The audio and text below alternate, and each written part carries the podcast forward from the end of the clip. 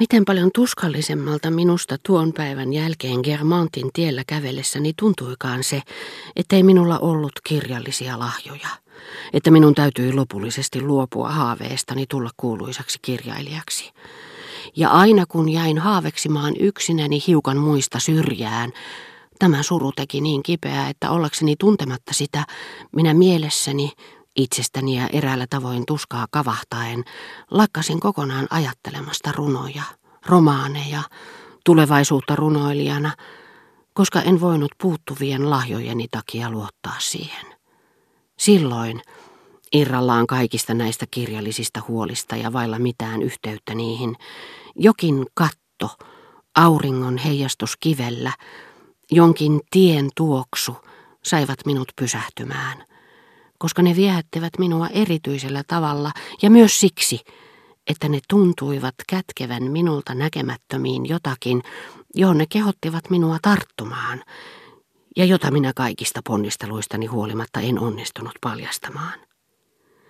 Koska tunsin, että salaisuus oli niissä, minä jään paikoilleni liikkumatta, katselemaan, haistelemaan, yrittäen päästä ajatuksissani yli sen, mitä näin ja haistoin. Ja jos minun piti juosta isoisä kiinni, jatkaa matkaa, minä yritin saada ne mieleeni silmät sulkemalla. Minä keskityin muistamaan katon viivan, kiven kajeen, ja vaikken tiennyt miksi, olivat ne olleet minusta täydet, puhkeamaisillaan, antamaisillaan sen, minkä pelkkä ulkokuori ne olivat. Tämän tapaiset vaikutelmat eivät tietenkään saaneet minua uskomaan uudelleen, että minusta jonakin päivänä tulisi kirjailija ja runoilija, sillä ne olivat aina yhteydessä johonkin erityiseen kohteeseen, joka oli vailla älyllistä arvoa, eikä liittynyt mihinkään abstraktiin totuuteen. Mutta minä sain niistä sentään perustelematonta iloa, mielikuvan kuin hedelmällisyydestä, ja siten ne saivat minut unohtamaan ikävystymisen – kyvyttömyyden tunteen, jonka olin kokenut joka kerran, kun olin etsiskellyt filosofista aihetta suurta taideteosta varten. Mutta muodon, hajun tai värin vaikutelmat vaativat minua tiedostamaan niin vaikeita asioita, oli yritettävä päästä selville siitä, mitä niiden taakse kätkeytyi, että minä piankin rupesin keksimään itselleni tekosyitä, ettei minun tarvitsisi ryhtyä moisiin ponnistuksiin, että säästyisin vaivannäöltä. Onneksi vanhempani huusivat minua. Minä tunsin, että nyt voinut paneutua tuloksekkaisiin tutkimuksiin rauhassa ja että oli parempi ajatella koko asiaa vasta kotona eikä suotta väsyä etukäteen. Enkä minä sitten enää vaivannut päätäni sillä tuntemattomalla, joka kätkeytyi jonkin muodon tai jonkin hajun taakse. Olin täysin rauhallinen, koska kannoin sen mukanani kotiin – ja se oli turvassa kuva-asunsa sisällä, jonka alta minä löytäisin sen elävänä, niin kuin kalat, jotka sinä päivänä, kun olin käynyt ongella, kannoin kotiin korissa, peittona heinätukku, joka piti ne tuoreina.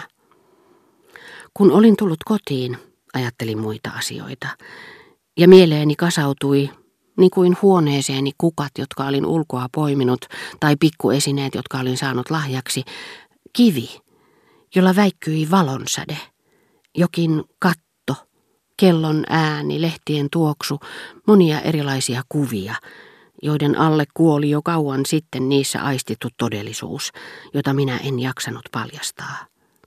Mutta kerran, kun olimme kävelleet paljon tavallista kauemmas, me iloksemme, kun ilta jo koitti, olimme tavanneet paluumatkalla puolitiessä tohtori Persepien, joka oli ajanut täyttä laukkaa vaunuissaan, tuntenut meidät ja ottanut meidät kyytiin. Minä koin taas tämänlaatuisen vaikutelman, enkä jättänyt sitä mielestäni ennen kuin olin hiukan tutkinut sitä. Minut oli pantu istumaan kuskin viereen, me kiidimme kuin tuulispäänä, sillä tohtorin piti vielä ennen kompreeta pysähtyä Martin Ville Sekkiin katsomaan erästä sairasta, jonka oven edessä me olimme luvanneet odottaa häntä.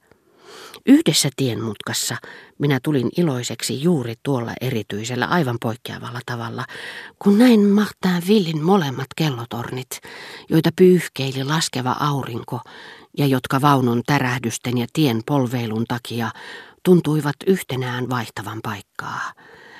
Ja sitten Vieux Vikin kellotornin, joka oli yhden mäen ja yhden laakson päässä näistä, kaukana, ylemmällä tasolla ja silti kuin aivan lähellä näitä kahta.